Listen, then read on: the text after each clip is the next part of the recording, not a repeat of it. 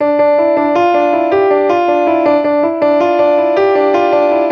Welcome to Jane Unchained, featuring best-selling author, TV journalist, and JaneUnchained.com founder Jane Velez Mitchell. In the next few minutes, you'll hear a secret solution to the problems that plague our world. If you want to revolutionize your life, get truly joyful, and jump to the next phase of human evolution, all it takes is one simple choice. Now, here's your host, Jane Velez Mitchell.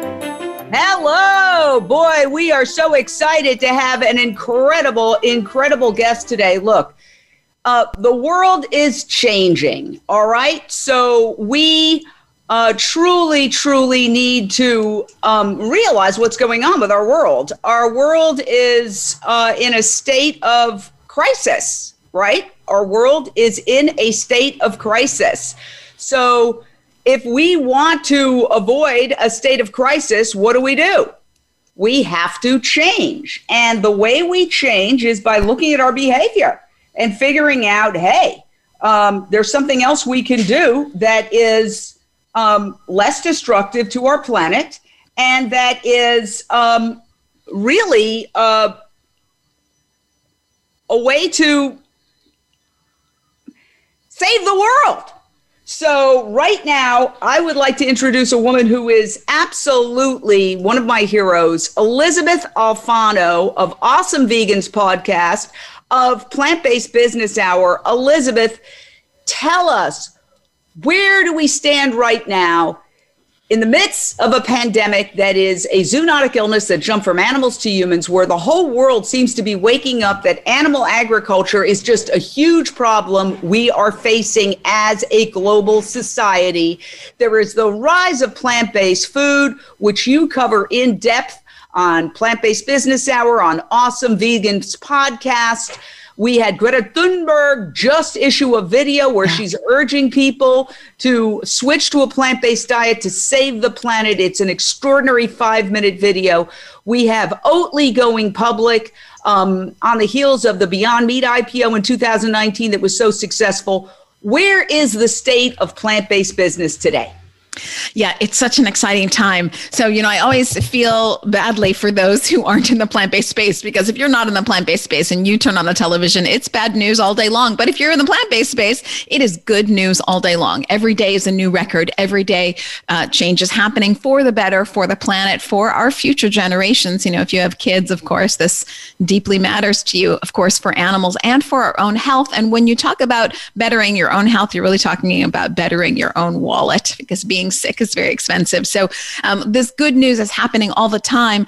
The Plant Based Foods Organization, in conjunction with GFI, did a great study coming to um, the conclusion that plant based foods are up 47% over the last Woo! two years. Yes, Woo-hoo! it's wonderful. Uh, plant based meat is up 27%. You're seeing uh, plant based meat go from 1 billion to 1.4 billion. There's been incredible growth in this area. And you're only going to see exponential growth from there. So, just throwing out some numbers, the Boston Consulting Group did a study saying, okay, well, we see the traction of what is happening over the last two years. Where will we be in the future? And they're saying, now hold on to your hats here because this number is a big one. If you've got 1.4 billion in alternative protein basically meats today by 2035 you're going to have 290 billion. So if the meat market globally is 1.4 trillion by 2035 you're going to have 290 billion. That's about 23% of the meat market is going to be plant-based meats. So that is very exciting to think very shortly all in our lifetimes we're going to have a huge chunk of the meat market actually be plant based meat. And when you see places like Boston Consulting Group, UBS, AT Kearney talk about not plant based meats over here and the meat market over here, but the global meat market and plant based meat is a huge portion of that. It's a very exciting time. So when you mm-hmm. see, I know that non dairy milks, Oatly, for example, their IPO huge Yes. The plant based milk sector is reportedly the fastest growing trend, yes. and people are really adopting it in droves. Um, is that the shining star? Um, how would you um, break it down in terms of what's the most successful, what's the most challenging?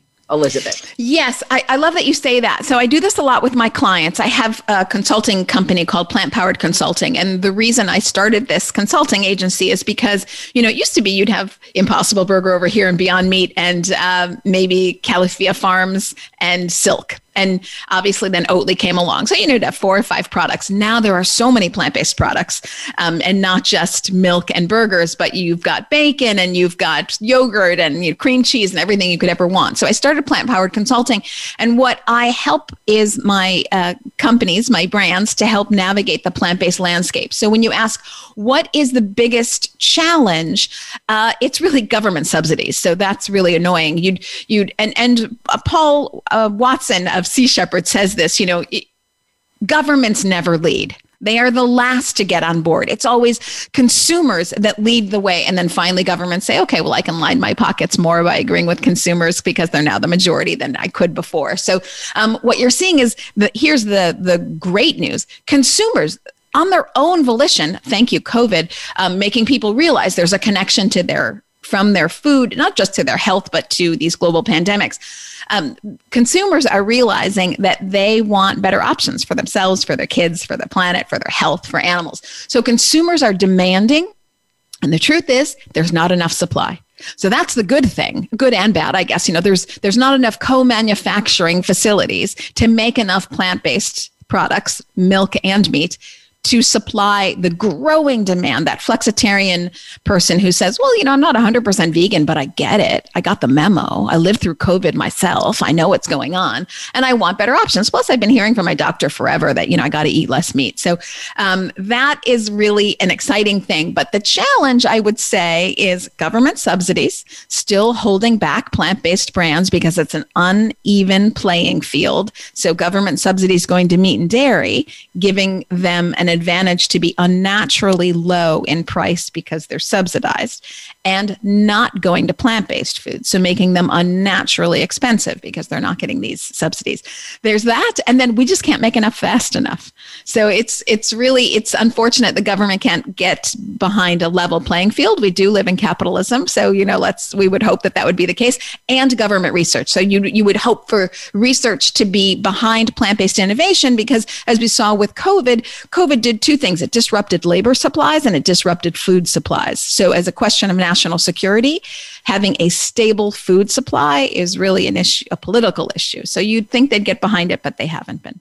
Yeah. And when we talk about capitalism, obviously, the US government subsidizing meat and dairy, that's not capitalism, that's corporate socialism. 100%. So let's let capitalism uh, take place and allow these plant based food products that consumers want to uh, hit the marketplace in a fair fashion. We've got a caller. Kim, your question or thought for Elysabeth Alfano of the Plant Based Business Hour.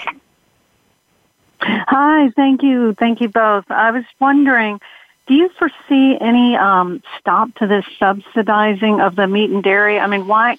Why? Is, how long is the government going to do that? Is there any, you know, talk about ending that? Not Great that question. I can see. Yeah, great Perhaps question. Greatest question. Recently, of course, um, the idea of the government taking away your meat became this political football. And instead of saying, hey, we do need to look at this issue, uh, the uh, USDA's leader, who was a former dairy trade group leader, uh, yes. uh, Tom Vilsack, said, oh, no, we're not going to do anything with that. So unfortunately, you have government institutions like the USDA that have been completely co opted by the meat and dairy industry. Uh, how do we deal with that? We know the Farm Bill is coming up. Uh, I, I, believe in 2023, and that mm-hmm. really determines all those subsidies. What's being done to uh, with with the acceleration of climate change and the impact of animal agriculture on climate change? Wake up these institutions that this is a very self-destructive, uh, almost suicidal strategy. Uh, yes. And if you haven't had the Agricultural Fairness Alliance on this show, you should have them. Laura does an incredible job. But there is the Agricultural Fairness Alliance, which is working to have subsidies for the plant based industry in anticipation of that bill coming in 2023 so that we can start to have a voice for these other um, products and industries, basically plant based milks and plant based meats. Currently, there really is no voice. So it's an echo chamber of those who are lining their pockets. So meat and dairy lobbyists are there in full front saying, you know, well, we want to c- continue subsidies for ourselves, just as you would expect that they would. Um, although you are seeing consumer dissatisfaction with that and more and more consumers shifting. And when consumers shift, companies shift. So you see JBS, the largest meat producer in the world out of Brazil. You see them buying Vivera, which is a Dutch plant based company. You see um, them launching Planterra, which is their own line of plant based goods. You see them opening a plant based innovation center in Brazil. You see them aligning with Aleph foods out of Israel to make cellular meat in the future. So, you know, you see someone like J- JBS, the largest in the world, really starting to shift their product lines. When you shift those product lines, you get more distribution out to the mainstream public that wants this. And then you have those companies like JBS saying, actually, I think I'd like some subsidies on my plant based side. And that's when you're really going to see a shift. Wow. Well, uh, this is so exciting. It's exciting for me to see this growth, uh, having been vegan for 23 years. When uh, when we first uh, started on this journey to plant based, you'd go into a vegan restaurant, you'd know everybody because there was only two people yes, there, right, the yeah. chef and yourself. and now it's very hard to get a table at some of these hot vegan restaurants. So um, what do you see in terms of the vegan restaurant space? Obviously, during the pandemic, there has been some challenges there. Yes, of course. But I see now that challenges, um, things are loosening up. At least I speak for the United States. Europe is still having a little bit of a tricky time, but uh, things are loosening up. You're seeing more and more restaurants open up new ones and the old ones are coming back online. So I think you're just seeing more and more options for plant based. So, for example, uh, I split my time between Chicago and Los Angeles, and I'll give you an example of a uh, restaurant owned by the Nick, who does Nick's on Beverly and um, Monty's Burger. He just opened, I believe it's called the Beer Party Company. So you think, okay, it's just a brewery, fine. They only serve plant based. And it is intended for that 25 year old male who's watching sports, who's drinking beer. It's only plant based pizza, plant based burgers, plant based chicken, plant based wings, etc. So, and they're not even really advertising it. It's, it's a beer, it's a brewery place. That's the gig but it's a plant based menu. I think you're going to see more and more just flexitarian minded restaurants. I think we need a whole crusade for hotels. I was at a hotel in Marina Del Rey a seafood restaurant. There were no vegan options. And I said to the manager, uh, it's a new, newly open hotel. I said, you know, are there any vegan options here? I said, it should be vegan options. And he said, you're not the first person to ask for that. I'll tell the chef. Yeah. But you'd think this is Los Angeles, not Akron, Ohio. Um, my gosh, there should be more plant based options for hotels. It's one of the, I think, overlooked areas um, although there are people doing incredible work with hotels like the Four Seasons um, that is very, very plant based friendly. Um, do, can you address that briefly?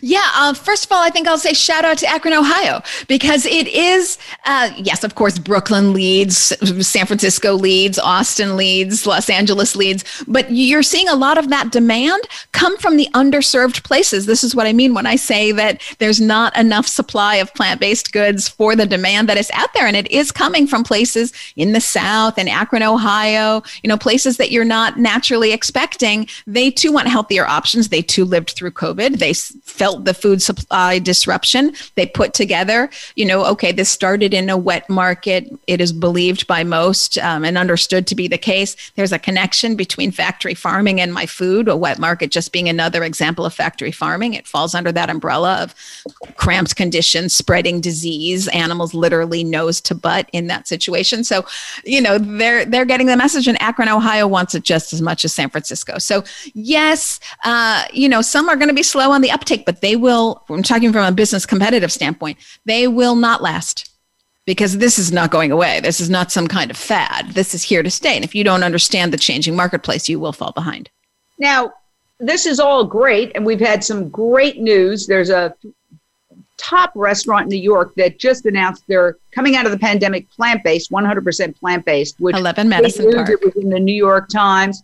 There's Epicurious, which is a huge website on food, food that says it's moved away from beef and it's headed toward moving away from dairy. I uh, had read.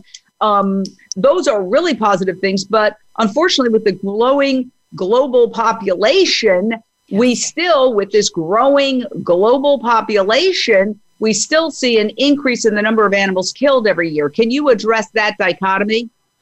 Yes. So um, it's very frustrating. So, because the population is growing and it's getting wealthier, countries like China and India are really driving meat consumption. These are countries that never had meat. They thought, well, the West had meat. So now we want meat because we're getting uh, wealthier. So, this is a status thing. But of course, more meat means more health implications, more health problems, really, is what I'm saying. So, um, I expect, can't speak to India, but I expect the Chinese government to do what they did with electric cars, which is they said, that's it. By 2022, everyone has to have an electric car. So when you have a government structured the way theirs is, you can just come down and say, this is the new rule and everyone has to pay attention. And I think that China is going to be doing that when plant based meats become in supply enough to replace actual meat. They will tell them that this is the way to go because it's too expensive for China to have to take care of 1.4 billion people. They've got 1.4 billion people in that country to take care of their health problems and the environmental impact, as well as food insecurity issues. So we saw during COVID that the, the animal agriculture is a very susceptible equation to disruption.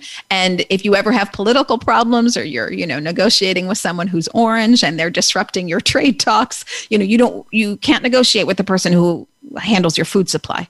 You have to handle that yourself, otherwise you have no power. So um, I think China is going to get very much behind plant-based foods as soon as we have the supply to be able to provide to them.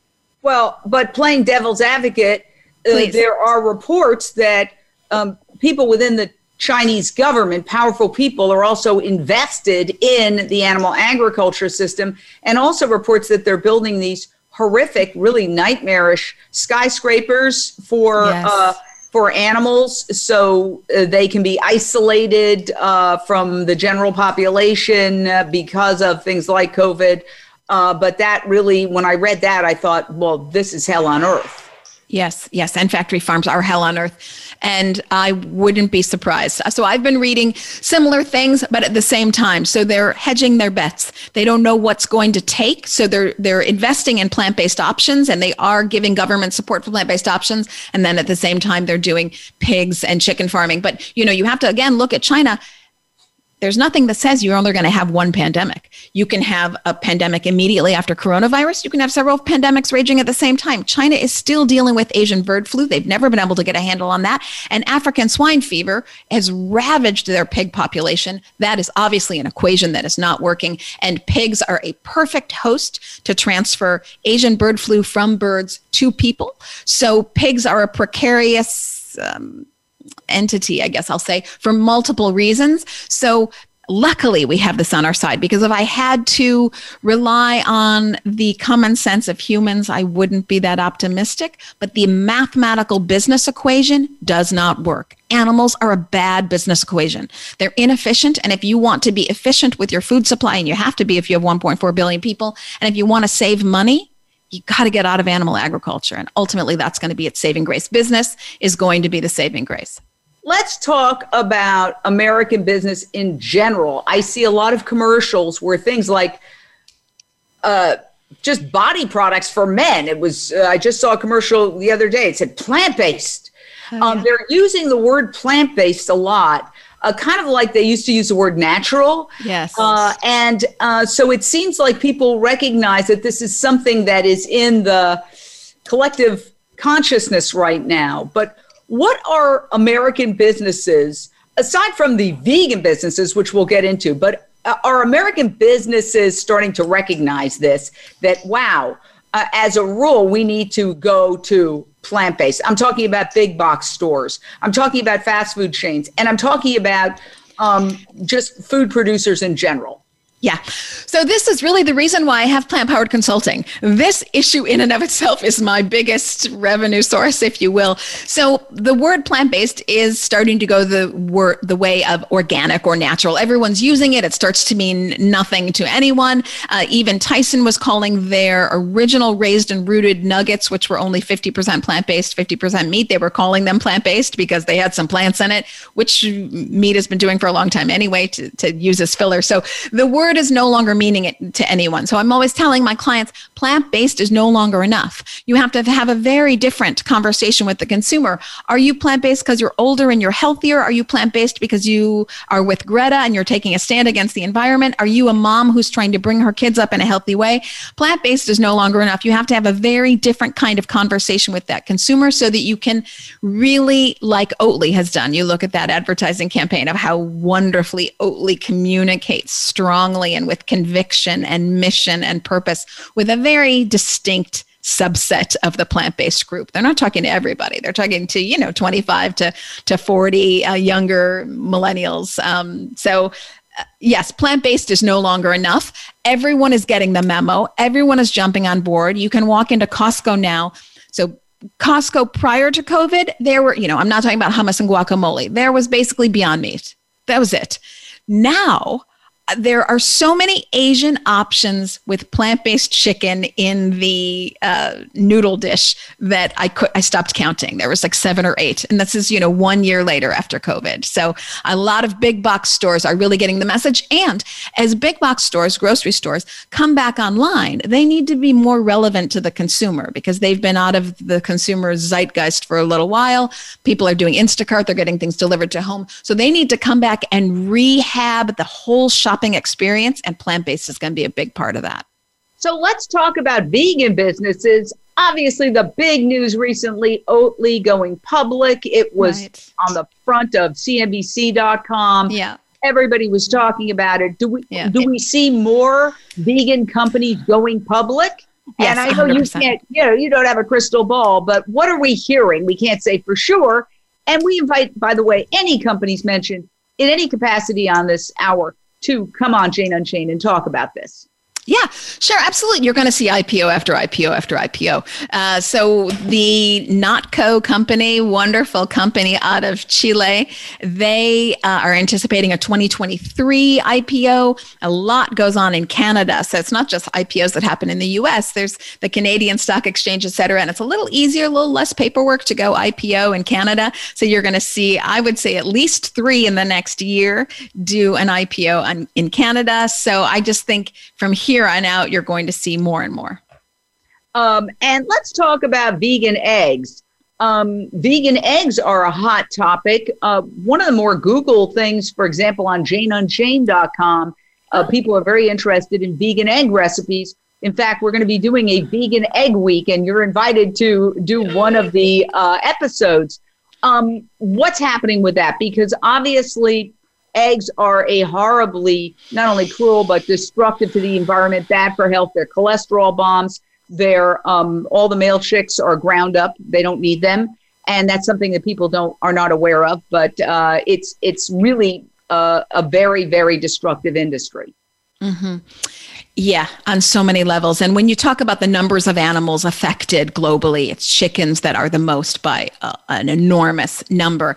Um, and I do want to say just one thing b- before about, you know, well, meat consumption is also on the rise. So Tyson, as they launched Plant and Rooted, which they reformulated so that it was no longer half meat and half plant based, but now it's 100% plant based at the same time, they're opening the largest chicken plant that they've ever opened in the last 25 years, and that's in the United States. So our work is cut out for us. Everyone's kind of got the memo about beef. They realize that there's this alternative burger out there, but chickens are taking it doubly hard. So eggs is a huge area uh, that we really need to address. Um, it's very exciting because here is where we can talk about innovation. I don't want to say that there isn't innovation behind burgers. There is, there is, there is. But, you know, so much of where America shines, and this isn't a political show, but I think think it's something to note is that we've always been on the forefront of innovation. And innovating for egg substitutes is just a tremendous opportunity to address cholesterol and to address um, environmental damage. So the runoff from these chicken plants that goes into our water is you know abominable and if you knew it if you knew about all the the destruction that's coming into your own water supply if you have any of these kind of chicken plants around you you'd be very concerned um, as well as animal welfare and environmental concerns so you're just seeing great um, interest out there because people want a replacement and great innovation out there, which is very exciting. And we have a caller, Sarah. Your question or thought for Elysabeth Alfano of the Awesome Vegans podcast and the Plant Based Business Hour, and also a contributor to Jane Unchained. Oh, hey, uh, how are you? Um, I have a question. I just read that uh, the rapper, I think his name's Drake, yes. and I'm almost positive that's him, and said he was investing in vegan chicken. And I want to know what you think about all these, you know, people that are in doing investment, like these big celebrities. Do you think they're doing it for money or health, or what do you think? Yeah, so Drake invested in Daring Foods. So very exciting. I just uh, think the world of Daring Foods.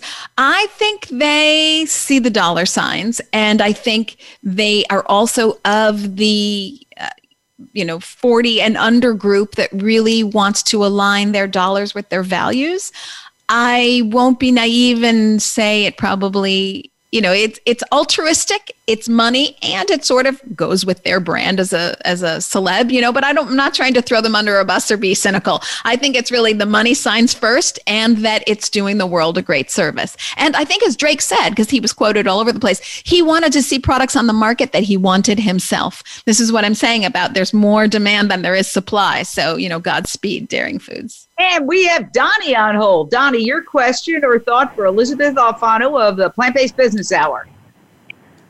Hello, how are you? Hi, Great. Donnie. Nice to be connected.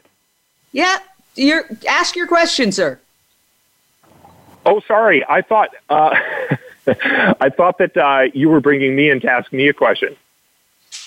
No, we have a question. If you have a question for Elysabeth, uh, other than that, we'll we'll say goodbye. um, right. But come back when you've got a question. Yeah. Thank you.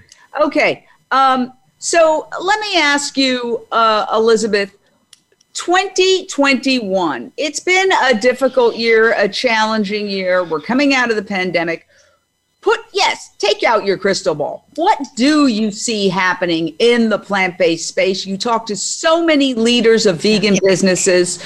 What is your um, prediction for 2021 going into 2022? Where are we going to be a year from now? Uh, you're going to see exponential growth. You're going to see so many products come on the market that don't even get the fanfare of Oatly. They're just going to be that plant based chicken that shows up in the Chinese frozen section for dishes in Costco. It's going to be plant based everywhere.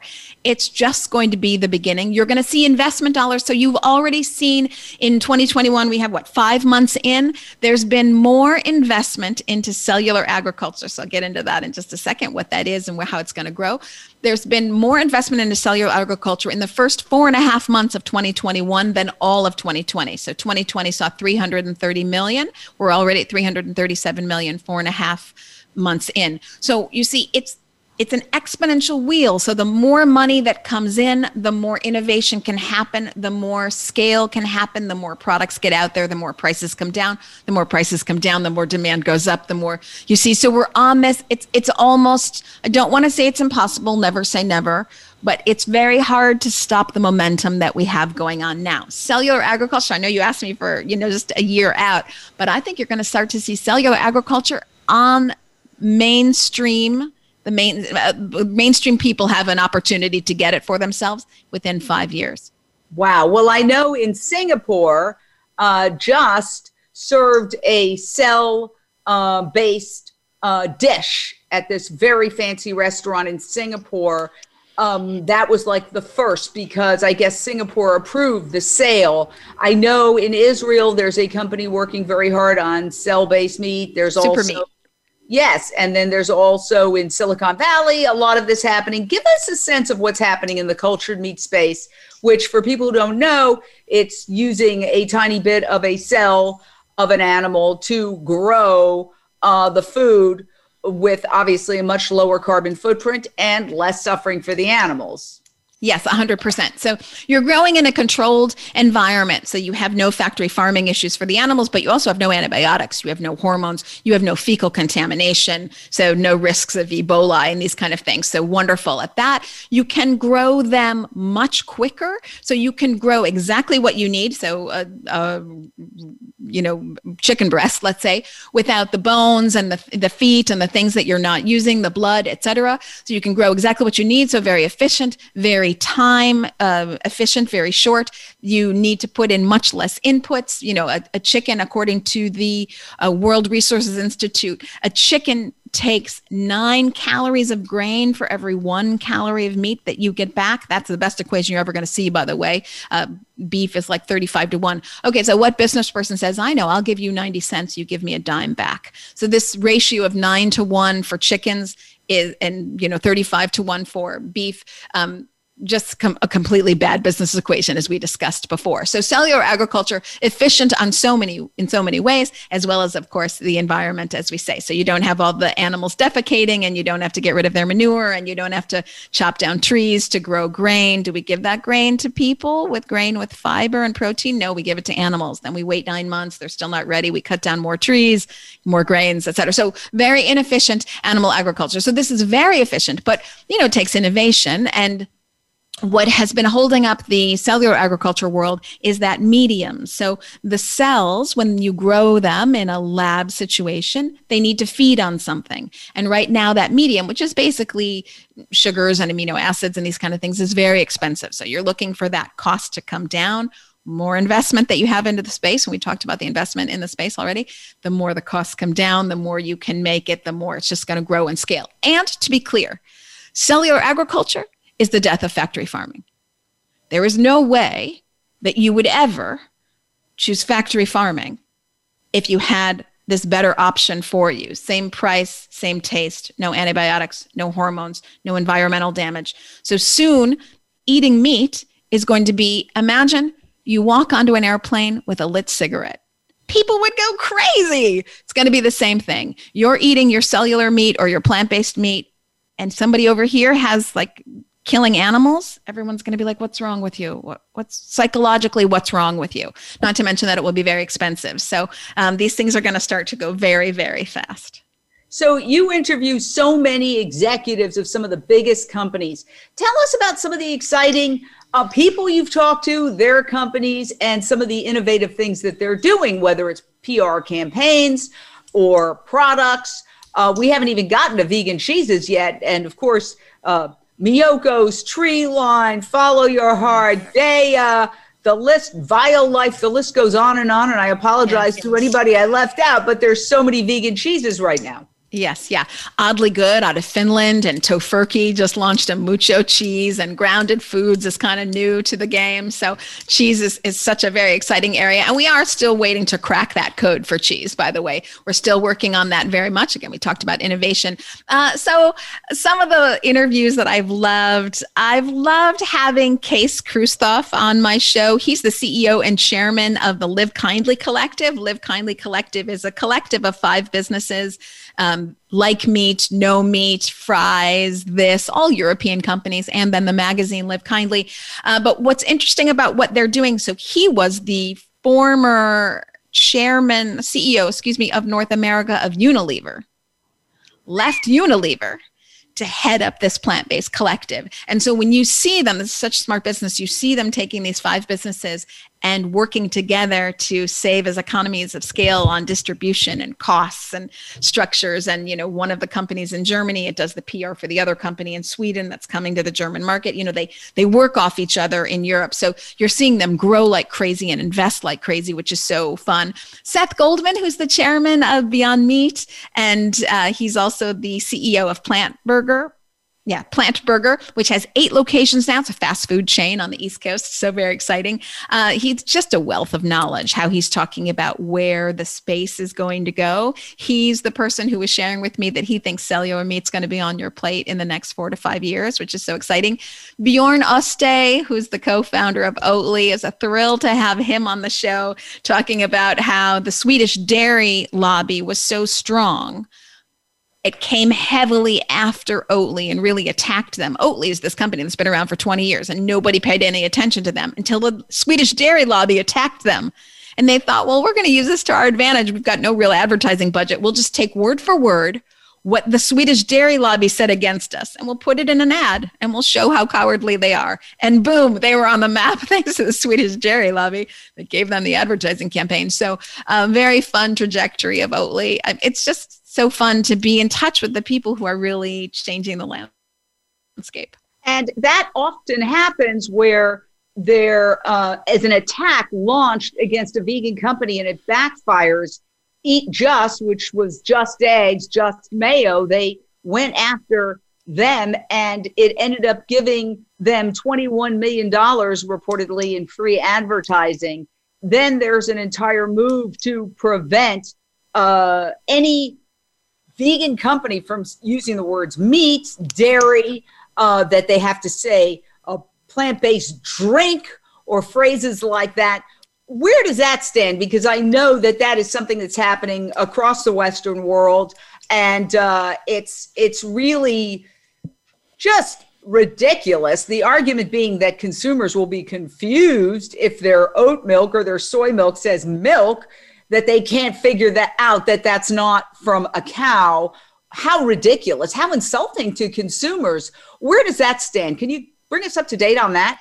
Yeah, sure. And Europe and the US are in different places here, but Oatly again had a great campaign basically asking their consumers, Are you this stupid? Because the government thinks you are. Um, and ultimately, I'll speak for the US, these things end up being overturned for, for overturned for First Amendment rights issues. So no one is confused by plant based sausage. No one is confused that a plant based burger is a plant based burger and not meat. So consumers can read, and they do, in fact, with COVID, they read labels more and more. They used to just read the front of the package. Now they really care about the back as well. So uh, consumers read, they get it. They're not stupid. And ultimately, this is an unfair competitive um, stab, and they usually don't last in court. So state by state, and there has been a lot of states, Missouri, I think, and Arkansas, uh, Tofurky was having legal issues um, for it to be able to use the word sausage, I believe, in Mississippi. I'm not 100% sure. And uh, uh, Upton's Naturals was having the same for their I believe, in Arkansas. Ultimately, I think both of those, if certainly one of them, um, uh, Upton's was overturned, and T- Tofurky might still be going through it. But ultimately, and the Plant Based Foods Association can talk to this as well, but it is an issue of First Amendment rights, and usually it just makes them look cowardly and like they can't compete. And Americans don't like companies that can't compete there you know we we believe in innovation. We believe in free competition. We believe in capitalism. Nobody's here to protect the cowards who aren't afraid to get dirty. This is business folks. Let's get into it. But plant-based business owners and leaders are often really very concerned about not just making money, but saving the planet from an environmental catastrophe that is being brought on by animal agriculture, habitat destruction, wildlife extinction, water pollution, human world hunger, and climate change. And I was really struck when I was watching a cable TV news channel and they were interviewing the head of Impossible Foods. And the reporter said, Well, your top competitor, Beyond Meat. And he said, I want to stop you right there. Yeah. Uh, and he said words to the effect of, We both have the same goal. I wish them the very best. And essentially saying, we're we're on the same team here. We have different products, but we both have the same mission. I thought that was so evolved. And it's really the essence of the vegan philosophy. Life isn't a zero sum game. For me to win, you don't have to lose. For me to eat, you don't have to die. It's really an evolved uh, way of looking at the world. Do you see these vegan companies, in a sense, being capitalism 2.0, where we we um, create things that people want to buy, but in the process, we don't destroy the world, kill animals, and engage in um, primitive behavior, essentially. A hundred percent. And I'll take that a step further and I'll say, not only do you see this sort of uh, rising tides lift all boats perspective between the plant-based companies as they're all working together to, um, you know, sometimes you'll see them share co-manufacturing facilities, for example, so that they can get the supply out to meet demand. You'll you'll see that not only in how they work sometimes collaboratively or at the very least they don't slam each other which you know other competitors do. But in addition they all stand by a purpose. And so this is really evolved business 2.0 as you say. There you just can't be plant-based again. I talk to that's just not enough. I, I talk to all my clients about this. You really have to have a clear sense of purpose and mission and that has to come through in all of your communications. That's what consumers are also interested in. Imagine you're millennial or gen z the world you're going to inherit. So you know the pressure there on them to feel like help i gotta you know, figure this out and I don't want to contribute. I want to make it better. That's what the consumer wants. And that's also what the plant based company wants. So, really getting that message out about how you stand for something. And if that means going against the status quo, well, then you do go against the status quo again. You look at Oatly and that wonderful advertising campaign they have about going against the status quo. So, you see a lot of plant based brands really taking a stand to make change.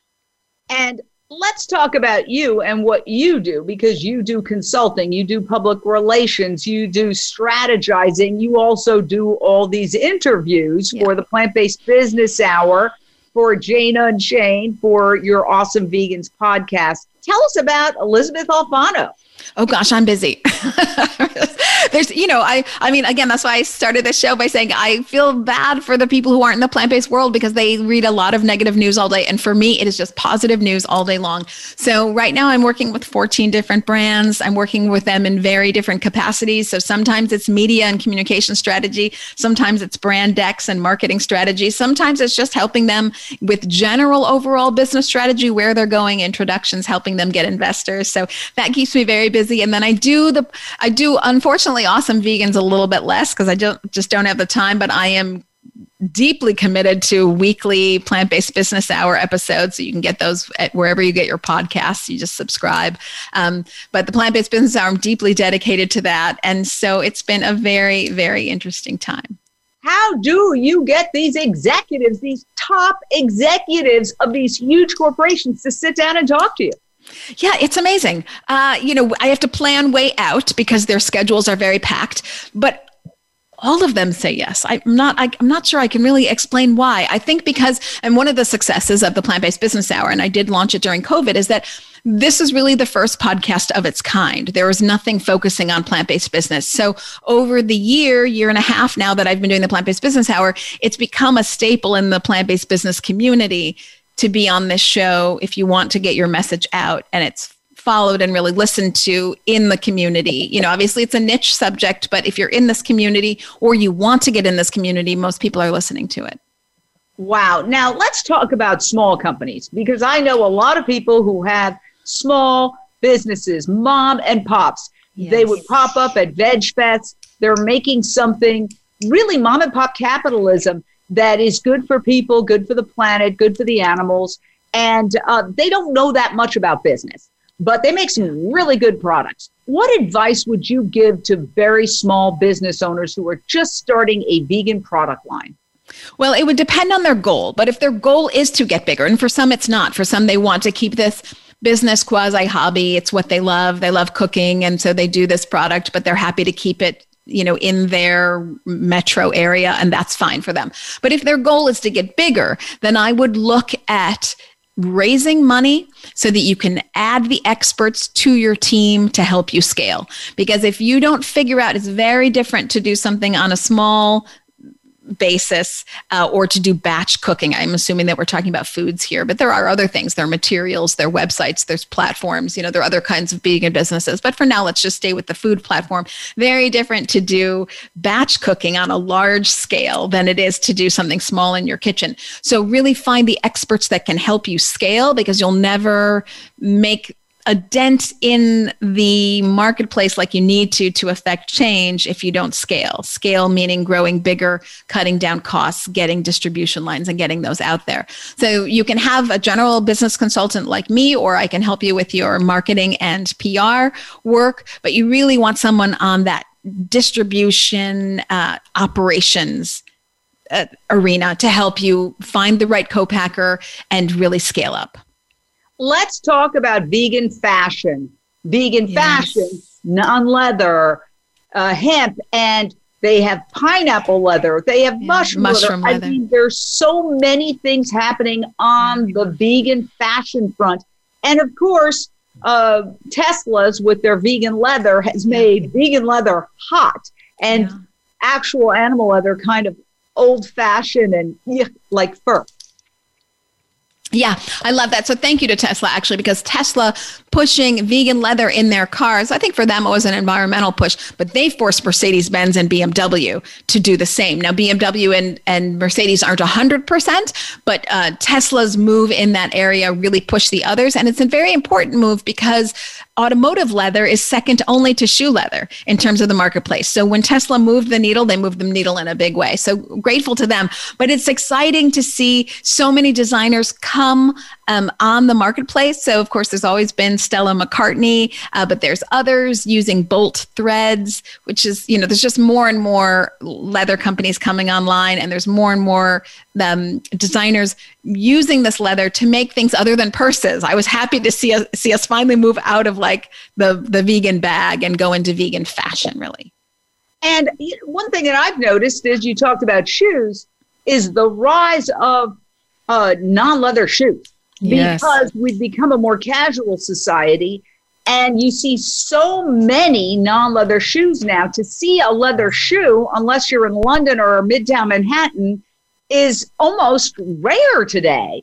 Uh, people are are misguided about the idea of leather they think well the animal's going to be killed anyway but in truth many animals millions of animals are killed just for leather it's not a byproduct of meat can you explain that a little bit? Well, um, so I don't work in this area too much, but I will add to what you're saying. It is not necessarily a byproduct of meat. And if you have any environmental concern, if you have been even remotely close to a tannery, you know the kind of chemicals it goes into making, goes into making leather from animal hide. Just, it, I've been near them and you can't breathe. You, you just start throwing up right there. It's it's atrocious. So yes, I think very as you say, we're much more casual, particularly in like the tennis shoe area. You know, Adidas has come out with and very proudly so much vegan, uh, so many vegan shoes, and you know, Venus also being vegan herself. This has also helped to see more and more of these athletes be vegan and plant based and push that towards their shoes as well. So it's been exciting to watch. We've got a caller, Amy. If you're still there, your question or thought for Elysabeth. Yes, I'm here. This is Annie. Hi, hi, Jane. Hi, Elysabeth. Love you Hi. both. You are incredible. Um, your your voices are just uh, the, the healing our planet. The things you talk about. I am so excited about the lab meat. I just was wondering how fast is this going to happen? Is there any subsidy? Is there any kind of hope that, um, aside from just uh, vegans supporting it uh, in the government, is this being pushed? And how soon are we going to see this? In the markets, in the schools, in the hospitals, in different places. Aside Yeah. from, of course, our awesome Beyond Meat, um, Impossible, Gardein, and all the brands, the, the vegan brands. So how soon are we going to see it? I'm sorry I joined in a little uh, after you started. That you might have talked about I apologize if I'm going to have you repeat it if you've talked about it Yeah, before. no worries. Great question. Great question, Amy. Thank you for joining us. Yes, thanks for joining us. Yeah, no worries. So we're going to see this in market between four and five years. We did talk about Singapore being the first place to regulate cultivated meat, and they did allow one restaurant to do that, but it's also available at a restaurant in Israel. Super Meat is working on that. And there's been a Marriott hotel chain, Jane, you were talking about hotels, that has adopted only uh, all of their chicken is going to be cellular chicken. This is a hotel chain in a Marri- the Marriott's in Singapore. So you are seeing moves on that front. Now, from the US standpoint, you're going to see it in about four to five years. No, we don't have government funding for it like we should. Canada's been more advanced there. Obviously, Singapore is funding some of this research. Israel does a great job of having this triangular effect of universities getting government support that is then helping business. So, this uh, business capitalism supported by government and universities, the brains of going on in universities innovation. We're not doing that. It's very disappointing. GFI works on the Good Food Institute works on this pretty heavily. There has been a couple murmurings from Congresswoman Rosa DeLauro, who said to Tom Vilsack, I want to see research in alternative proteins. Obviously, we saw during coronavirus what was ups- Let me let me say this. Please. You know, research and alternative programs sounds like let's torture some more animals because you know the USDA has a very very bad record with that. The research is there. you don't need the government to do research. You need the government to stop ending the subsidies of the bad food. Um, we taxpayers are forced to subsidize meat, dairy, uh, which they, the government, not only promotes uh, the incredible edible egg and those kinds of campaigns. Yeah. But also, they force this food on school children, on prisoners, on institutions. And um, I don't think more re- the, the research is being done by private enterprise. What what the government needs to do is get out of the meat and dairy industry essentially. But unfortunately, they have huge numbers of lobbyists, and you include pharmaceuticals because the pharmaceutical industry would collapse if people went plant based. They wouldn't need their cholesterol lowering drugs, their erectile dysfunction drugs, and all the other drugs that are related to their diet. Yeah, so so much to unpack here. I'm glad that you mentioned pharmaceuticals. A lot of this research already has been done and is been is being used by the pharmaceutical company. Let me give you an example to that. So, um, insulin. Maybe brand names aside for this conversation. Fair enough. Fair enough. Insulin. It used to come from factory farm pigs, but of course you would have fecal contamination and problems with that. So they decided to take insulin, the genes needed to create insulin, cells needed, excuse me, to create insulin and do that in a lab. So they're already creating insulin in a lab because they don't want it to be factory farmed. It's the exact same thing here with cellular meat. Uh, uh some differences I'm grossly overstating so, um, so a lot of the the the technology is there. But Jane, I will say yes government has to get out of um, meat and dairy because it's lopsided, not representing what the consumers want. So it's an unfair business practice. But we also still do need research.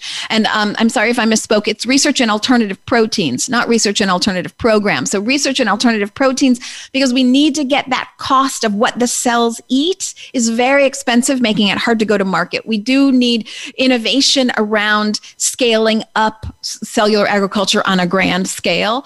Um, and other governments around the world are doing doing this. Uh, Europe even is funding it a little bit. Oh, Israel, Singapore, Canada's gotten on um, the bandwagon. They've been funding a lot of this research into alternative proteins. So, what kind of peas and how to grow them. I mean, Canada's been good on this. The U.S. is behind. It's shameful because it's a big part of our national security. And I mean, we haven't even gotten to transitioning ranchers and farmers from growing right. animals to growing plants. Uh, there is a huge move toward that, which is being uh, very strongly opposed by the meat dairy industry as well as those within government who are connected to the meat and dairy industry. So uh, it's still a David and Goliath battle. What do people need to do? We've only got a couple of minutes here. What do people need to do? If people are watching and they say, wow, we love these plant based businesses, what can we do to move this trend toward a global cultural shift to plant based eating? What can they do? Vote with your dollars. So if, if factory farming does not align with your values, don't support it. That used to be something hard maybe five years ago. Not today. You got lots of choices. So, and if you don't see the thing that you want in your grocery store, you ask the manager because it does exist and they can get it. And it exists in a mainstream distribution way. They call up UNFI or KeHE, these big national distributors, and they order it. So, not a big deal for them. So, if you want to see different plant based chicken, your deli slices, your burgers, your sausages, your plant based meat, your plant based dairy, your yogurt, it's all there, your plant based cheeses, you ask them for the brand that they want. It is possible for them to get it. You vote with your dollars. So, yes, hop on Instagram and take pictures and stuff. That's great too. So you can show all your friends, like, hey, I'm not contributing to, you know, global climate crisis right here. I'm having a great burger and I'm not, you know, none of the damage that goes with it. Animal agriculture, bad for my health, all that. So show everybody on Instagram, but really vote with your dollars. You put those dollars where you want your values to be and you'll see a shift. Wow. Well, you are doing so much. I am blown away. And I have to say, on a personal note, you're my dear friend, as well as an incredible contributor to janeunchained.com because we um, do stream your uh, plant based business hour, which is so fascinating. And uh, I just think uh, what you're doing is so important. We need a thousand Elysabeth Alfanos. Don't we, though? Uh, Come on, everybody. So if people want to contact you, let's say they have a small vegan business, how do they reach you? The best way is LinkedIn. Really, that's where I live. So go DM me, direct message me on LinkedIn. Um, but if you want more information about me, just go to elysabethalfano.com. That'll kind of show you all the stuff I do with my clients and also the plant based business hour. Elysabeth is spelled a little funny, E L Y S A B E T H A L F A N O dot E L Y S A B E T H A L F A N O.com, ElysabethAlfano.com. Uh, you'll probably just Google me, you'll find it everywhere. So, yeah, reach out, folks, anytime. All right. Well, you've given me hope for our world. Things are getting better. And when change occurs, it, ch- it happens rapidly. Yeah. Boom. It's coming. We are we are accelerating at light speed toward the tipping point. Yeah. Watch this space because I'm telling you, within a couple of years, meat and dairy is going to be the outlier. A hundred percent. Yes, Let's Jane. Hope. Yes, All yes, right. yes. Thank you so much, Elysabeth Alfano of the Plant Based Business Hour and the Awesome Vegans podcast, and Jane Unchained. Thank you for joining us here.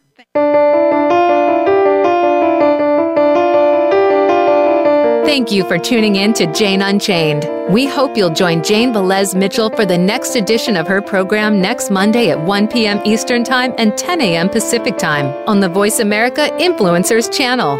Meanwhile, have a peaceful week.